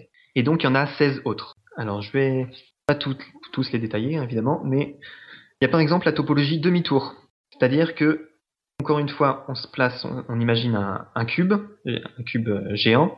Si on va à droite, on revient à gauche. Si on quitte en haut, on revient en bas. Par contre, si on franchit la face qui est devant soi, on réapparaît de l'autre côté, mais euh, après une rotation de 180 degrés, c'est-à-dire la tête en bas. Autrement dit, si on se tient debout dans un espace qui a cette topologie, on se verra soi-même de dos, mais la tête en bas. Tout le monde voit bien le truc Donc ça, c'est donc ça, c'est une topologie qui est possible pour l'univers. Hein. il n'y a pas de raison de, l'écarter. Donc il y a aussi la topologie quart de tour, hein, c'est-à-dire que euh, si on se regarde soi-même, on se voit de dos, mais après une rotation à 90 degrés. Donc dans le même ordre d'idée, il y a la topologie prismatique. Hein. au lieu de partir d'un cube, on part d'un prisme à base hexagonale. Et donc ça donne d'autres topologies encore. Il y a enfin des topologies. Alors il y a la topologie cheminée, c'est-à-dire qui serait infinie selon une direction et finie selon les deux autres et aussi la topologie plaque, infinie selon deux dimensions et finie selon une autre. Enfin bref, donc tout ça, ça donne 10 topologies possibles, donc 10 topologies euclidiennes. Alors j'ai dit qu'il y en avait 18, parce que j'ai parlé seulement des topologies orientables. Donc je rappelle, quelque chose qui est non orientable, c'est quelque chose du genre du ruban de Moebius, c'est-à-dire quand on fait le tour, on revient au point de départ, mais à l'envers. Et donc ça, c'est encore une fois possible en trois dimensions. Alors par exemple, on peut parler de la topologie SO3. Donc dans cette topologie, on se place encore une fois dans un grand cube. Quand on franchit une face, on réapparaît de l'autre, mais quand on franchit une face, on réapparaît de l'autre après une symétrie par rapport à un plan. C'est-à-dire que si on se tient debout dans un espace qui possède cette topologie, qu'on regarde devant soi et qu'on lève la main droite, on va se voir soi-même de dos, mais en train de lever la main gauche. Un univers qui posséderait cette topologie est assez difficile à, imaginer, mais physiquement, c'est pas impossible. Alors on peut essayer d'imaginer qu'est-ce que ça serait de vivre dans un espace qui aurait cette euh, topologie non orientable. Et à mon avis, ça pourrait donner des superbes idées aux scénaristes de science-fiction. Par exemple, après un voyage de quelques années autour de l'univers, Tom Cruise, qui interprète un soldat de la guilde spatiale, revient sur Terre, mais il ne reconnaît plus rien. Les humains ont le cœur à droite, les horloges tournent dans le sens direct, les Anglais roulent à droite, les citrons ont le goût d'orange. Alors pourquoi je dis que les citrons ont le goût d'orange hein, Ça c'est un peu de chimie puisque le goût du citron et le goût de l'orange, c'est la même molécule, mais en image miroir. Donc, si on a fait le tour de l'univers et qu'on revient avec le, après une symétrie par rapport à un plan, quand on mangera un citron, on trouvera qu'il aura un goût d'orange. Donc ça, ça pourrait faire, à mon avis, une très bonne idée de, scénario de science-fiction. Génial, j'y avais me pensais, c'est génial. Alors là, pour l'instant, j'ai parlé que des topologies euclidiennes, mais si, comme le pensait Einstein, puisqu'il faut toujours citer Einstein, et si l'univers c'était une sphère de dimension 3 Alors, pour se poser la question, déjà, il faut essayer de voir à quoi ça ressemble une sphère de dimension 3. Parce que quand on parle d'une sphère au sens habituel, on parle de sphère de dimension 2. On va essayer de voir ce que c'est qu'une sphère de dimension 3. Euh, donc pour être précis, on va essayer de bien différencier ce que c'est une sphère et ce que c'est qu'une boule. Donc une sphère, c'est quelque chose qui est vide à l'intérieur, tandis qu'une boule, c'est quelque chose qui est plein. Donc une sphère de dimension 3, c'est pas du tout la même chose qu'une boule de dimension 3. Donc par exemple, une boule de pétanque, ça a la forme d'une sphère donc de dimension 2, puisqu'on regarde que la surface, donc c'est de dimension 2. Euh, donc du coup, en fait, une boule de pétanque, on devrait plutôt appeler ça une sphère de pétanque, puisque c'est creux. Par contre, les boules de billard, elles, elles ne sont pas creuses, donc du coup, ça mérite bien de s'appeler des boules de billard. Et donc, quand on parle d'une boule de billard, c'est une boule qui est de dimension 3. Par contre, quand on parle d'une sphère de pétanque, c'est une sphère de dimension 2. Euh, mais tout ça, ça nous dit pas à quoi ça ressemble une sphère de dimension 3. Donc pour regarder pour comprendre ce qui va se passer en dimension 3, on va essayer de voir ce qui se passe dans des dimensions plus petites, celles qu'on peut comprendre. Alors, une sphère de dimension 2, on vient de dire, c'est la sphère usuelle, hein, la forme de la Terre, la forme, d'une sphère, celle qui est creuse. Euh, une sphère de dimension 1, qu'est-ce que c'est? Euh, Une sphère de dimension 1, c'est un, point, je suppose? Alors, En fait, c'est quand on parle juste de la dimension, en fait, c'est qu'est-ce que c'est une sphère, mais si on le dessine seulement selon une ligne? Si on dessine une sphère comme une ligne, en fait, une sphère de dimension 1, ça nous donnera juste, comme le dit Pouillot, un cercle, effectivement. Ah, Ok, Par contre, un- ça serait un point si on faisait un cercle de dimension 0. d'accord. Donc si on fait... Heureusement qu'on a Pouillot. hein. Et donc du coup, donc, euh, une sphère de dimension 1, c'est un cercle, et une boule de dimension 2, du coup, donc une boule de dimension 3, c'est une boule, euh, une boule de billard. Une boule de dimension 2, du coup, c'est un disque. Donc quand on dit un disque, c'est un cercle plein, un cercle euh, dans lequel on considère aussi son intérieur. Alors, et c'est là que les topologues font des choses qui dépassent totalement l'entendement. C'est que qu'est-ce qui se passe si on recolle le long de leur bord deux disques? Qu'est-ce qui se passe si on prend deux disques et que on essaye de coudre ces deux disques le long de leur bord? Donc quand je, On obtient un nouveau disque. Alors on obtient effectivement un nouveau disque, sauf que si on essaye de souffler à l'intérieur pour le Ouais. gonfler, qu'est-ce qu'on obtient? Une sphère. on obtient une sphère. Donc en fait, quand on prend deux disques et qu'on les recolle le long de leur bord, topologiquement, on obtient une sphère de dimension 2. Autrement dit, une sphère, ça peut être obtenu par recollement de deux boules. Donc quand je dis des boules, c'est au sens euh, au niveau de leur dimension. Donc là, les boules, c'était mon disque. Du coup, l'opération là, elle fonctionne bien en dimension 2. Il n'y a pas de raison qu'elle fonctionne pas en dimension 3. Et donc, une sphère de dimension 3, c'est ce qu'on obtient quand on recolle deux boules de dimension 3 le long de leur bord. Assez difficile à imaginer, hein. on prend une boule de billard, on prend une autre boule de billard, on essaye de recoller ces deux boules le long de leur bord. Et si on fait ça, on obtient une sphère de dimension 3. Donc pour les mathématiciens, ça c'est quelque chose de tout à fait naturel à faire. hein. Forcément, après, essayer de le faire dans, dans notre monde à trois dimensions, c'est plus compliqué. Mais dans un espace à quatre dimensions, ça serait facile à faire. Donc du coup, le fait de faire cette construction, en fait, ça nous permet d'imaginer ce qui se passe si on est à l'intérieur euh, d'un espace qui aurait la forme d'une hypersphère, une sphère de dimension 3. Donc on peut imaginer qu'on est à l'intérieur d'une sphère géante ou d'un cube géant, puisqu'on a dit qu'une sphère et un cube c'est la même chose. Et donc en fait, si on est dans, dans un espace qui aurait cette euh, topologie-là, quand on franchit euh, un cube par l'une des faces, on réapparaît au même endroit, mais dans un autre cube. Parce qu'on a dit que une hypersphère, ça correspond à deux boules. Donc du coup, si je franchis une face de mon cube, je vais réapparaître dans un autre cube, mais au même endroit. Et du coup, depuis cet autre cube, si je euh, passe selon une phase, je vais revenir dans mon premier espace. Donc du coup, en fait, euh, on aurait un espace qui aurait la forme d'une sphère de dimension 3, et c'est candidat tout autant que n'importe quelle autre topologie pour être la forme de l'univers. Donc encore une fois, ça, ça pourrait faire une belle histoire de science-fiction à base de mondes parallèles topologiques. Enfin bon. Donc maintenant, l'univers en fait, il y a à peu près 18 formes possibles pour l'univers. Mais maintenant, le flambeau, il est dans la main des physiciens. Ça va être à eux de trouver parmi toutes les formes possibles pour l'univers, laquelle est celle de notre univers à nous. Donc mine de rien, en fait, la, question de la topologie de la géométrie de l'univers, c'est des questions qui sont assez centrales en cosmologie.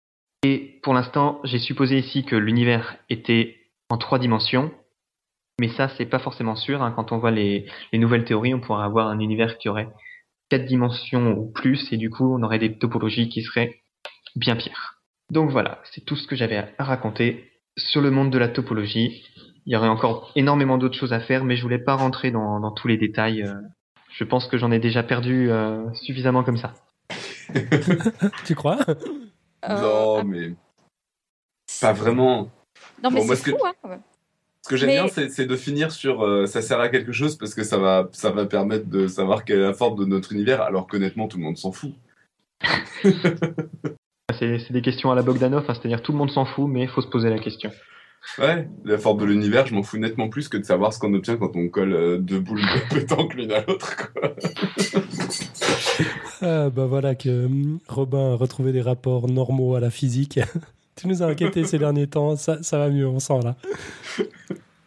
Bon, t'as as eu des questions dans la chatroom. hein. Euh, Il y avait Maxence à un moment qui demandait si la double vrille d'un d'un ruban de Möbius euh, est... est-ce qu'elle est différente du ruban de départ? Alors, donc si on regarde ça juste d'un espace euh, à trois dimensions, effectivement, on peut pas déformer un ruban dans lequel il y a deux vrilles en un ruban sans vrille, mais d'un point de vue topologique, c'est exactement la même chose, c'est-à-dire que c'est une surface qui possède deux bords et chacun des deux bords euh, correspond à un cercle. Donc, un ruban de Moebius dans lequel il y aurait deux vrilles, c'est la même chose qu'un ruban euh, de base. D'accord. Et, et puis, euh, il y a Kyoku57 euh, qui, à un moment donné, a demandé si, du coup, en topologie, l'expansion ou la contraction de l'univers, tu t'en fous, c'est ça? Enfin, de Euh, cet univers oui. D'accord. Il y a des gens qui ont de ces préoccupations, franchement, je comprends pas. D'ailleurs, Kyoku, il dit aussi qu'on utilise le- la topologie pour le traitement d'image, c'est vrai? Euh, oui, oui, oui, c'est vrai. Enfin, tout ça, même, même au-delà du traitement d'image. Enfin, en traitement d'image, de toute façon, en fait, on, pose les hypothèses qu'on veut. Du coup, on peut utiliser un peu euh, tout plein de domaines mathématiques qui, justement, ont l'air au premier abord de servir à rien. Mais pour un exemple rigolo de topologie, c'est un truc que je faisais justement au Palais de la Découverte. C'est que les images, globalement, c'est des espaces genre à un million de dimensions, bah, parce qu'il y a un million de pixels auxquels on peut donner chacun la valeur qu'on veut, quoi. Donc on a un million de dimensions qu'on peut régler comme on veut. Euh, sauf que si je prends des pixels et que je les remplis avec une couleur au hasard, bah, ça donne pas une image qui ressemble à quelque chose. Genre les images de visage, bah, il y a deux yeux, il y a une bouche, il y a un nez, et pour que ce soit une image de visage, vaut mieux qu'il y ait ça, sinon on reconnaît pas quoi. Du coup, il y a des gens qui essaient de définir bah, la topologie de l'espace des images de visage. Donc ils disent, bah voilà, euh, je, prends quelques visages, j'essaie de définir une topologie. Alors c'est pas aussi théorique et précis que ce, que ce dont a pu parler LGJ, mais euh, ils essaient de définir une vague topologie et, après définir une métrique sur cet espace des images de visage. Et du coup, ils disent, bah super, maintenant je connais mon espace des images de visage, je connais ma métrique, je peux définir le plus court chemin pour aller d'une image de visage à un autre, et je vais le parcourir. Et en le parcourant, bah, je fais un morphing. C'est-à-dire que tout le long, je suis sur l'espace des visages, donc je suis une image de visage, et je vais du visage A au visage B. Et donc je fais ce qu'on voit des fois sur des films, des morphings où euh, ça passe d'un visage à un autre sans que ça fasse une image dégueulasse au milieu. C'est toujours un visage euh, entre deux. D'accord. Ouais, je comprends bien, ouais. Ah ouais, d'accord. Tout ça en faisant des jolies mathématiques euh, au milieu, quoi. Hmm, d'accord. Et on a Kyoku qui a précisé sa pensée dans l'intervalle, euh, qui parlait de biologie, donc, où on seuille et érode l'image, et après on utilise la connexité pour déterminer le nombre de cellules dans l'image. Ah oui, alors ça c'est aussi autre chose, en effet, euh, ça va être plus compliqué d'en parler, mais euh, c'est des, méthodes pour, euh, détecter des choses dans, une image où en effet, donc la connexité c'est juste le nombre de, morceaux, le nombre de morceaux en fait de la forme. Genre le i, il a la forme, le, bâton et, le point, ça fait qu'il y a deux éléments, c'est pas connexe. Alors qu'une une, une autre forme de lettre, genre le, le A tel qu'on l'écrit classiquement, il n'y a que un seul ensemble, il n'y a pas deux, deux éléments. quoi. Il n'y a pas besoin de lever le crayon pour, euh, pour l'écrire. Mhm. Et ça utilise ces choses-là, c'est-à-dire que bah, ça, ça fait des opérations sur l'image et puis après ça compte le nombre de parties euh, qui différentes dans l'image et c'est comme ça qu'il détermine bah, là, des cellules ou d'autres choses. Quoi. Ouais, d'accord. En fait, tous ces trucs-là, ouais, en effet, on, on les utilise à, à plein tube parce qu'il y, a, bah, y a beaucoup de résultats très intéressants euh, dessus. Quoi. Même euh, les, différentes géométries dont a parlé LGJ, de toute façon, moi je vais faire un dossier sur la géométrie projective parce que c'est merveilleux. Mais il y a énormément de choses à faire là-dessus. euh. Je connais pas les 18, je savais même pas qu'il y en avait autant, mais euh, c'est euh, extrêmement pratique. Après, je sais pas qu'est-ce que ça aurait comme impact de se dire que finalement on est sur une sphère ou sur autre chose euh, au niveau de l'univers. Et je pensais même pas qu'on en savait aussi peu en fait. Bon, on connaît quand même euh, des petites choses hein, au niveau de la, de la géométrie, mais, mais c'est tout en fait. Et c'est un domaine qui est, qui est vraiment finalement qui, qui démarre. Parce qu'avant on cherchait juste la géométrie de l'univers, on se posait pas de la question de la topologie de l'univers. J'avais entendu, euh, j'avais entendu parler il y, a, il y a pas mal d'années déjà de, d'une hypothèse d'une équipe de Français, je sais plus si c'était Luminet ou, ou c'était un dodécaèdre de points carrés. Je sais pas si tu avais entendu parler de ça. Euh, donc, bah, j'ai- je l'ai vu en faisant des recherches que effectivement ils, ils partent En sur, euh, sur le dodécaèdre de Poincaré. Qui... En gros, pour expliquer rapidement aux, aux gens dans la chatroom, pour pas juste parler entre nous, tu avais parlé des, des cubes empilés euh, où quand on sort par une face, on, en fait, on est en train de revenir par la face euh, de l'autre côté. Un dodécaèdre, c'est c'est c'est pas un cube, mais c'est un autre euh, un autre polyèdre. un- et et c'est c'est c'est un peu la même chose. Les, les, les faces en face sont, sont collées l'une à l'autre. J'ai préféré pas en parler parce que déjà que c'est Ouais. pas facile à expliquer avec Non. juste un cube, alors avec un dodécaèdre. euh, J'aurais peut-être mieux fait de me taire, t'as raison. Mais enfin, en tout cas, c'était une hypothèse qui était, euh, je sais plus, il y a une dizaine d'années. C'était, ils ont sorti ça tout d'un coup. Je sais pas où ils en sont maintenant, mais Donc le dodécaèdre, hein, il, il a euh, 12 faces. Et c'est même pas euh, quand on sort euh, d'un côté, on apparaît de l'autre côté. hein, c'est quand on sort sur une face, on réapparaît sur une autre. Mais enfin, c'est c'est assez bizarre hein, la façon dont, euh, dont l'espace dodécaédrique de, de Poincaré est, est fabriqué. Il y a une image euh, pour ceux qui, qui sont en direct et puis pour les autres qui pourront aller regarder. Il y a la couverture de d'un bouquin de Luminet avec euh, une image qui rappelle quand même ça, le dodécaèdre de Poincaré. Même si je pense pas que ce soit exactement ça. Et tiens, ça me fait penser au niveau euh, justement du traitement d'image. Euh, en traitement d'image, il se trouve que très souvent, même si c'est très rarement précisé, on suppose que les images sont sur des tors parce que on suppose qu'elles sont périodiques dans les deux sens. euh, C'est-à-dire que si on va en haut, on retombe en bas, et si on va à droite, on retombe à gauche. Et en particulier la transformée de Fourier dont j'avais parlé, quand on l'a fait sur des images, on l'a fait en fait sur un tort. Voilà. Donc c'est utiliser aussi euh, ces espaces un peu chelous. Quoi. Bon, j'ai tué tout le monde définitivement. non, non. Mais euh, voilà, je sais pas. Moi, je suis admirative.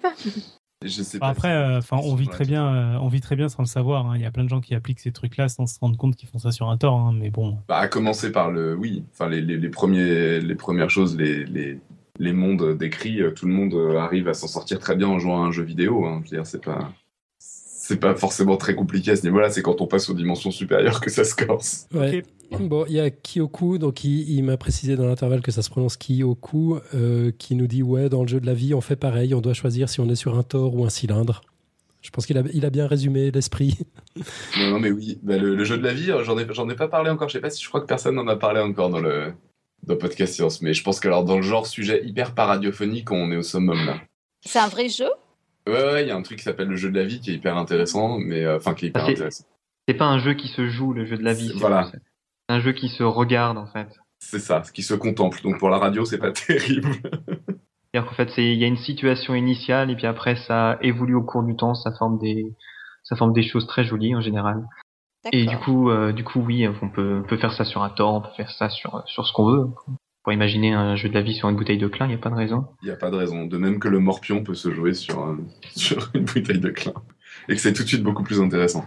Bon, Euh, juste euh, pour quand même euh, faire souffler un peu tout le monde, faut rappeler que comme souvent, le- la, la base un peu, c'est que les matheux sont des flemmards. hein. donc, euh, s'ils ont défini tous ces trucs-là, c'est ou même cette science-là, c'est pour euh, se simplifier la vie. Et donc la topologie, ils se sont dit bon, on va étudier que le truc qui nous paraît le plus simple, c'est-à-dire les trucs qui changent pas quand justement je modifie la taille de ma forme, je la déforme un peu et tout, je m'en fous.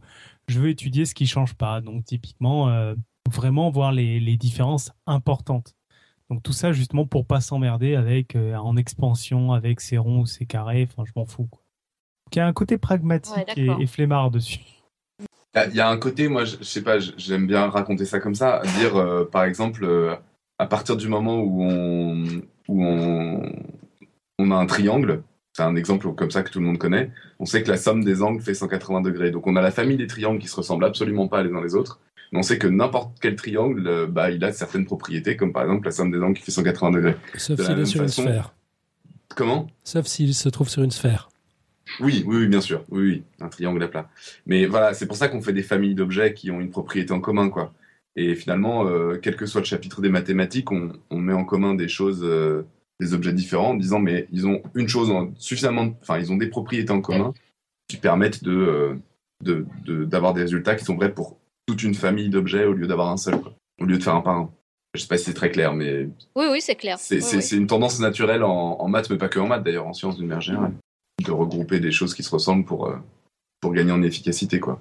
Ouais, ouais, bien sûr. Ok, on passe au plug? Ouais, ouais. Euh, on n'a pas, on n'a pas un pitch d'abord? Ah, on a le pitch d'abord. Ouais. C'est d'abord le pitch, désolé. Mais alors, de toute fait- façon, c'est c'est Robin, donc euh, le pitch quoi. Le pitch. Alors, citation d'une personne que je ne nommerai pas, et elle a bien de la chance que je ne la nomme pas parce que je suis gentil. Une personne qui travaille au ministère de la Recherche que j'ai entendu un jour dire à propos d'une méthode qu'elle trouvait mauvaise. Ce serait aussi absurde que de tenter d'expliquer les mathématiques de façon théorique à des jeunes du 9-3. Personnes qui ne sauraient pas ce que ce qu'est le 9-3, c'est le département 93, 93 donc pour les non francophones. Euh, le département numéro 93 de la France, c'est la Seine-Saint-Denis. Et c'est ce qu'il est convenu d'appeler euh, la banlieue, la vraie banlieue, celle des wesh wesh, t'as vu, ouais.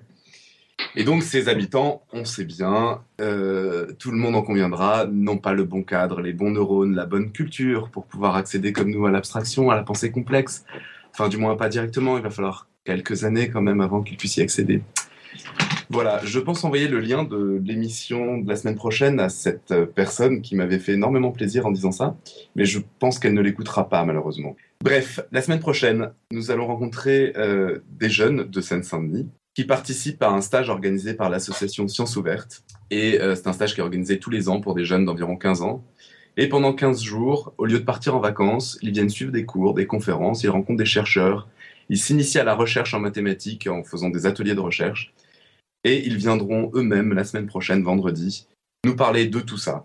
Alors accrochez-vous parce que ça risque d'être un petit peu abstrait pour vous, surtout si vous êtes haut placé dans un ministère. bon. Bravo. Ouais, non, mais c'est génial. Donc, on, on va dans, dans le 93, on embarque nos ordinateurs, euh, les dessinateurs embarquent leurs crayons, tout ça, puis on fait une vraie soirée radio dessinée, sauf que c'est les enfants qui animent, c'est ça? C'est ça. Et puis il faut prendre, euh, prenez, prenez vos gilets par, balle, hein, c'est le, c'est le 93 quand même. hein. on, on y accède avec une Kalachnikov, c'est ça? C'est ça, bah ouais, ouais, c'est un peu dangereux quand même. euh, Avec ton pitch, j'ai pensé à un truc. Alan, en Suisse, il y, a, il y a des groupes de rap qui revendiquent comme ça le, le 93 ou des choses comme ça. Euh, c'est pas les numéros de département, c'est les numéros, euh, les, les codes postaux des villes ici. Si, euh, si tu viens de, du 1020, t'es super cool. Si tu viens du 1000, euh, je sais pas, de 1003, t'es un gros bourge, quoi. Donc, tu as des groupes qui commencent en disant 1020 représente. Ouais, quelque chose comme ça, ouais. Ah, c'est marrant. Bah, c'est pour la traduction en Suisse, c'est vrai, t'as raison de te renseigner, faudra adapter. Ouais, on, on ira en faire un. Si on survit à, cette soirée radio dessinée, on ira en faire une dans une, dans une banlieue suisse une fois. Bon, c'est cool. Donc attention quand même au changement de, lieu, de jour et d'heure. Donc euh, le prochain live sera pas mercredi prochain comme d'habitude, mais ce sera donc le vendredi 27 juin à 17h en direct de la fac de Bobigny, si on a, si on a survécu à la traversée. Euh, Comment on y accède d'ailleurs? RER, tout ça? Euh, alors en fait, il y a, c'est pas super bien desservi, mais enfin ça va. C'est le métro et le soit les pieds, soit le tram pour finir. D'accord. Voilà. Alors apparemment, il n'y a pas que les gens des ministères qui sont étranges. Euh, les, gens, les responsables de l'université, apparemment, euh, sont un peu cra- craintifs. Donc, euh, si vous avez envie de venir, bah, dites-le nous et puis on leur signalera. Mais apparemment, il faut donner des, des noms à l'entrée. Voilà. Ils ont peur qu'on vienne tout casser, c'est ça? Ouais, voilà. Moi, j'y suis déjà allé. J'ai jamais eu à montrer euh, rien du tout, aucune carte, euh, aucun. On m'a jamais rien demandé. Mais bon, euh, Du coup, t'en as profité pour tout péter. exactement. Ah. Bah, de toute façon, euh, non. Alors comme comme l'avait dit, comme l'avait dit, il y a un animateur avec qui je travaille, puisque je travaille avec cette association-là pour d'autres projets. Il y avait un animateur avec qui je discutais qui se trouve être noir, grand et noir.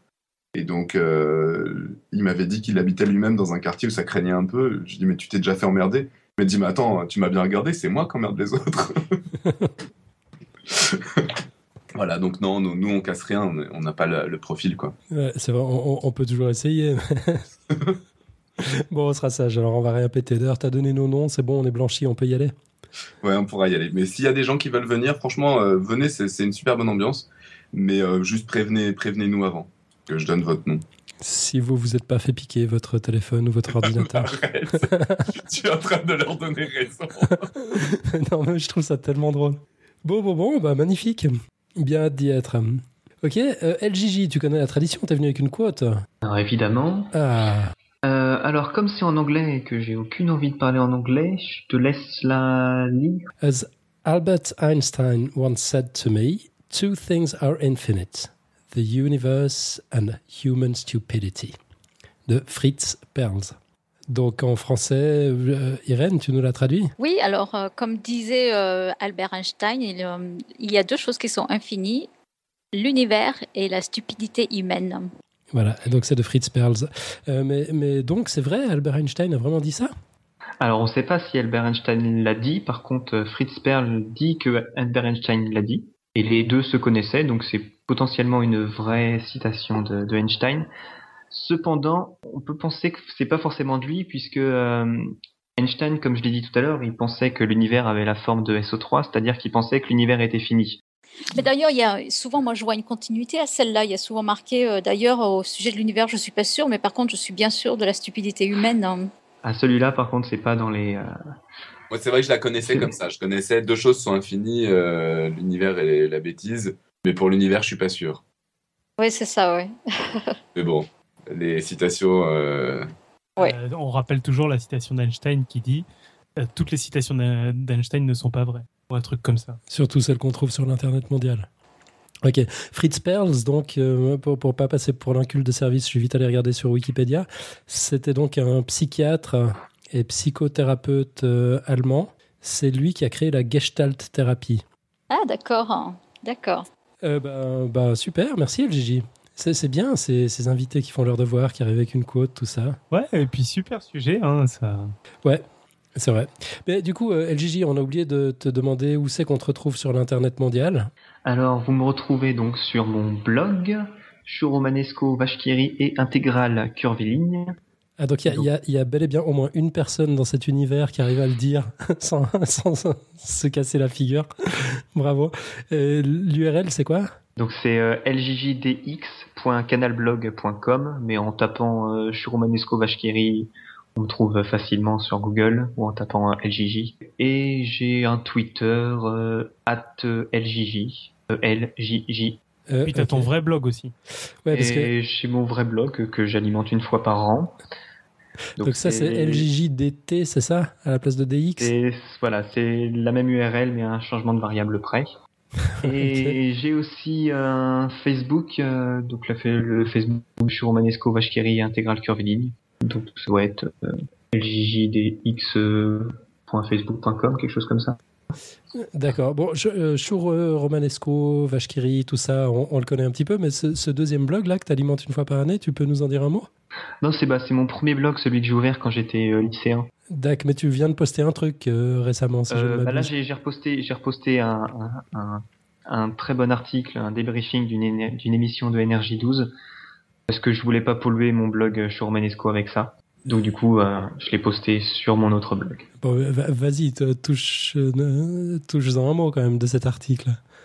Alors euh, qu'en fait, il se trouve que l'émission, enfin une émission sur Énergie 12 qui est passée la semaine prochaine, qui s'appelait Les People passent le bac, a fait beaucoup, beaucoup, beaucoup de mal aux mathématiques, plus ou moins connu, qui passe quelque chose qui est censé ressembler au bac, mais en fait qui ressemble beaucoup plus à un espèce de brevet de seconde zone. Et euh, donc dans cette émission, on posait des questions, et le niveau des questions, c'était des choses très très particulières. Donc par exemple, euh, comment s'appelle l'opération dans laquelle il faut trouver la valeur de x? Donc la réponse attendue, c'est une équation. Sauf qu'une équation, c'est pas du tout une opération, c'est pas vraiment où est-ce qu'ils sont allés chercher ça. Ou par exemple, euh, quel théorème explique que dans un triangle, une droite parallèle à un côté forme un nouveau triangle? Alors d'après Énergie 12, ça, ça serait le théorème de Thalès. D'accord. Celui-là, c'est mon préféré, quoi. Ça veut tellement rien dire. Et Alors, j'ai- aussi euh, quel est le théorème qui fonctionne sur un triangle rectangle. Voilà. Enfin, j'ai j'ai essayé de, de chercher pourquoi ils ont fait ça. Et en fait, mon explication euh, à propos du théorème de Thalès, c'est qu'ils sont allés sur Wikipédia parce qu'ils voulaient une réponse, enfin ils voulaient une question dont la réponse soit le théorème de Thalès. Comme ils avaient aucune idée de ce qu'était le théorème de Thalès, ils sont allés voir sur Wikipédia. Ils ont pris la première phrase, ils ont enlevé les mots qu'ils comprenaient pas dans la phrase, donc c'est-à-dire euh, le mot semblable, qui en fait est central hein, pour expliquer ce que c'est qu'est le théorème de Thalès. Comme ils ne comprenaient pas, ils l'ont enlevé, du coup ça a donné cette phrase qui ne veut rien dire. Ouais, c'est pas mal. Mais on, on précise quand même parce que du coup, euh, Nico nous a imposé de regarder euh, le- un, un- un bout de cette émission. C'était vraiment un truc complètement débile en fait, sans aucune espèce de, de vertu pédagogique. C'était des, et questions. même pas, même pas amusant en plus l'émission. Hein. Ouais, c'est ça. Mais y- bon, avait. clairement, les, les questions, au-delà au-delà de même la, la bonne volonté que tu leur prêtes à quand même à t'aller sur Wikipédia, il y avait aussi une forte volonté de tourner les questions d'une manière à ce que les candidats qui déjà sont pas très malins dans la majorité et puissent, oh, on soit sûr qu'ils aient l'air complètement cons parce qu'on tourne les questions d'une manière où on ne trouve de toute façon pas la réponse. Et, euh, et mais en plus, malgré ça, euh, l'émission, je l'ai regardée du coup du fait de cet excellent poste, mais je vous conseille plutôt de lire le post de LJJ euh, parce que l'émission a aucun intérêt. quoi. Ouais. Euh, T'as quand même dégagé la perle des perles, si, si j'ai bonne mémoire, Tu parles à qui là? À LJJ. Tu t'en souviens?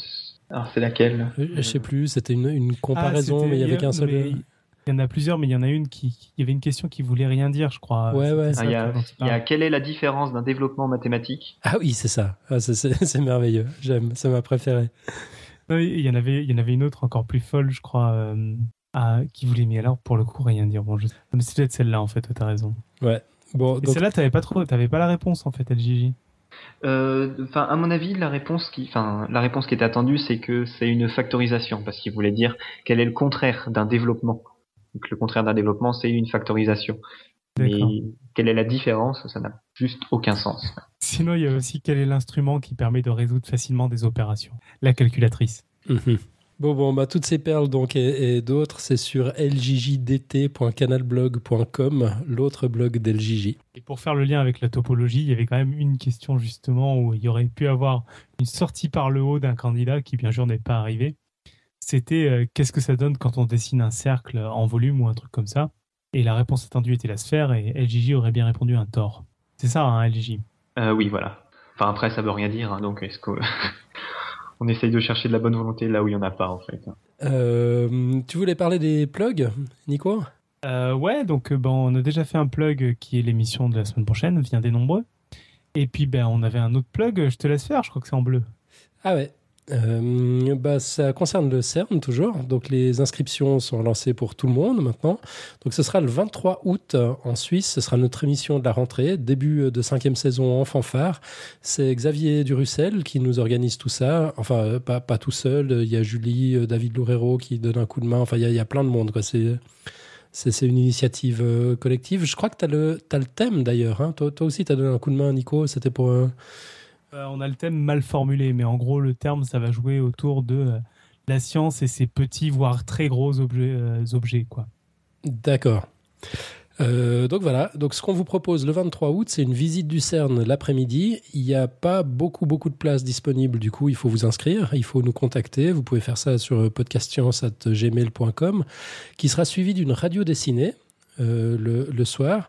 Donc maintenant qu'on a le thème, on, va voir avec qui on, fait ça. On verra si on arrive à inviter des, gens du CERN ou si on prépare nous-mêmes des, petits dossiers. C'est pas encore euh, décidé, il y a, encore rien de sûr. Par contre, on sait qu'on aura des dessinateurs.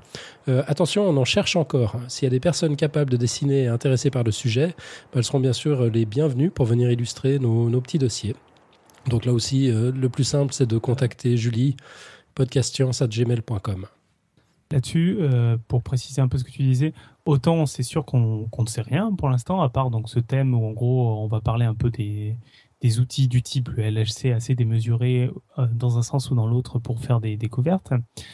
Euh, par contre, on va sans doute quand même interviewer des, des gens du CERN parce qu'on va sur place et on sait qu'on aura des gens, donc on, mais on ne sait pas trop si on le fera en direct ou quoi, mais on essaiera quand même bah, d'avoir des, des gens de là-bas.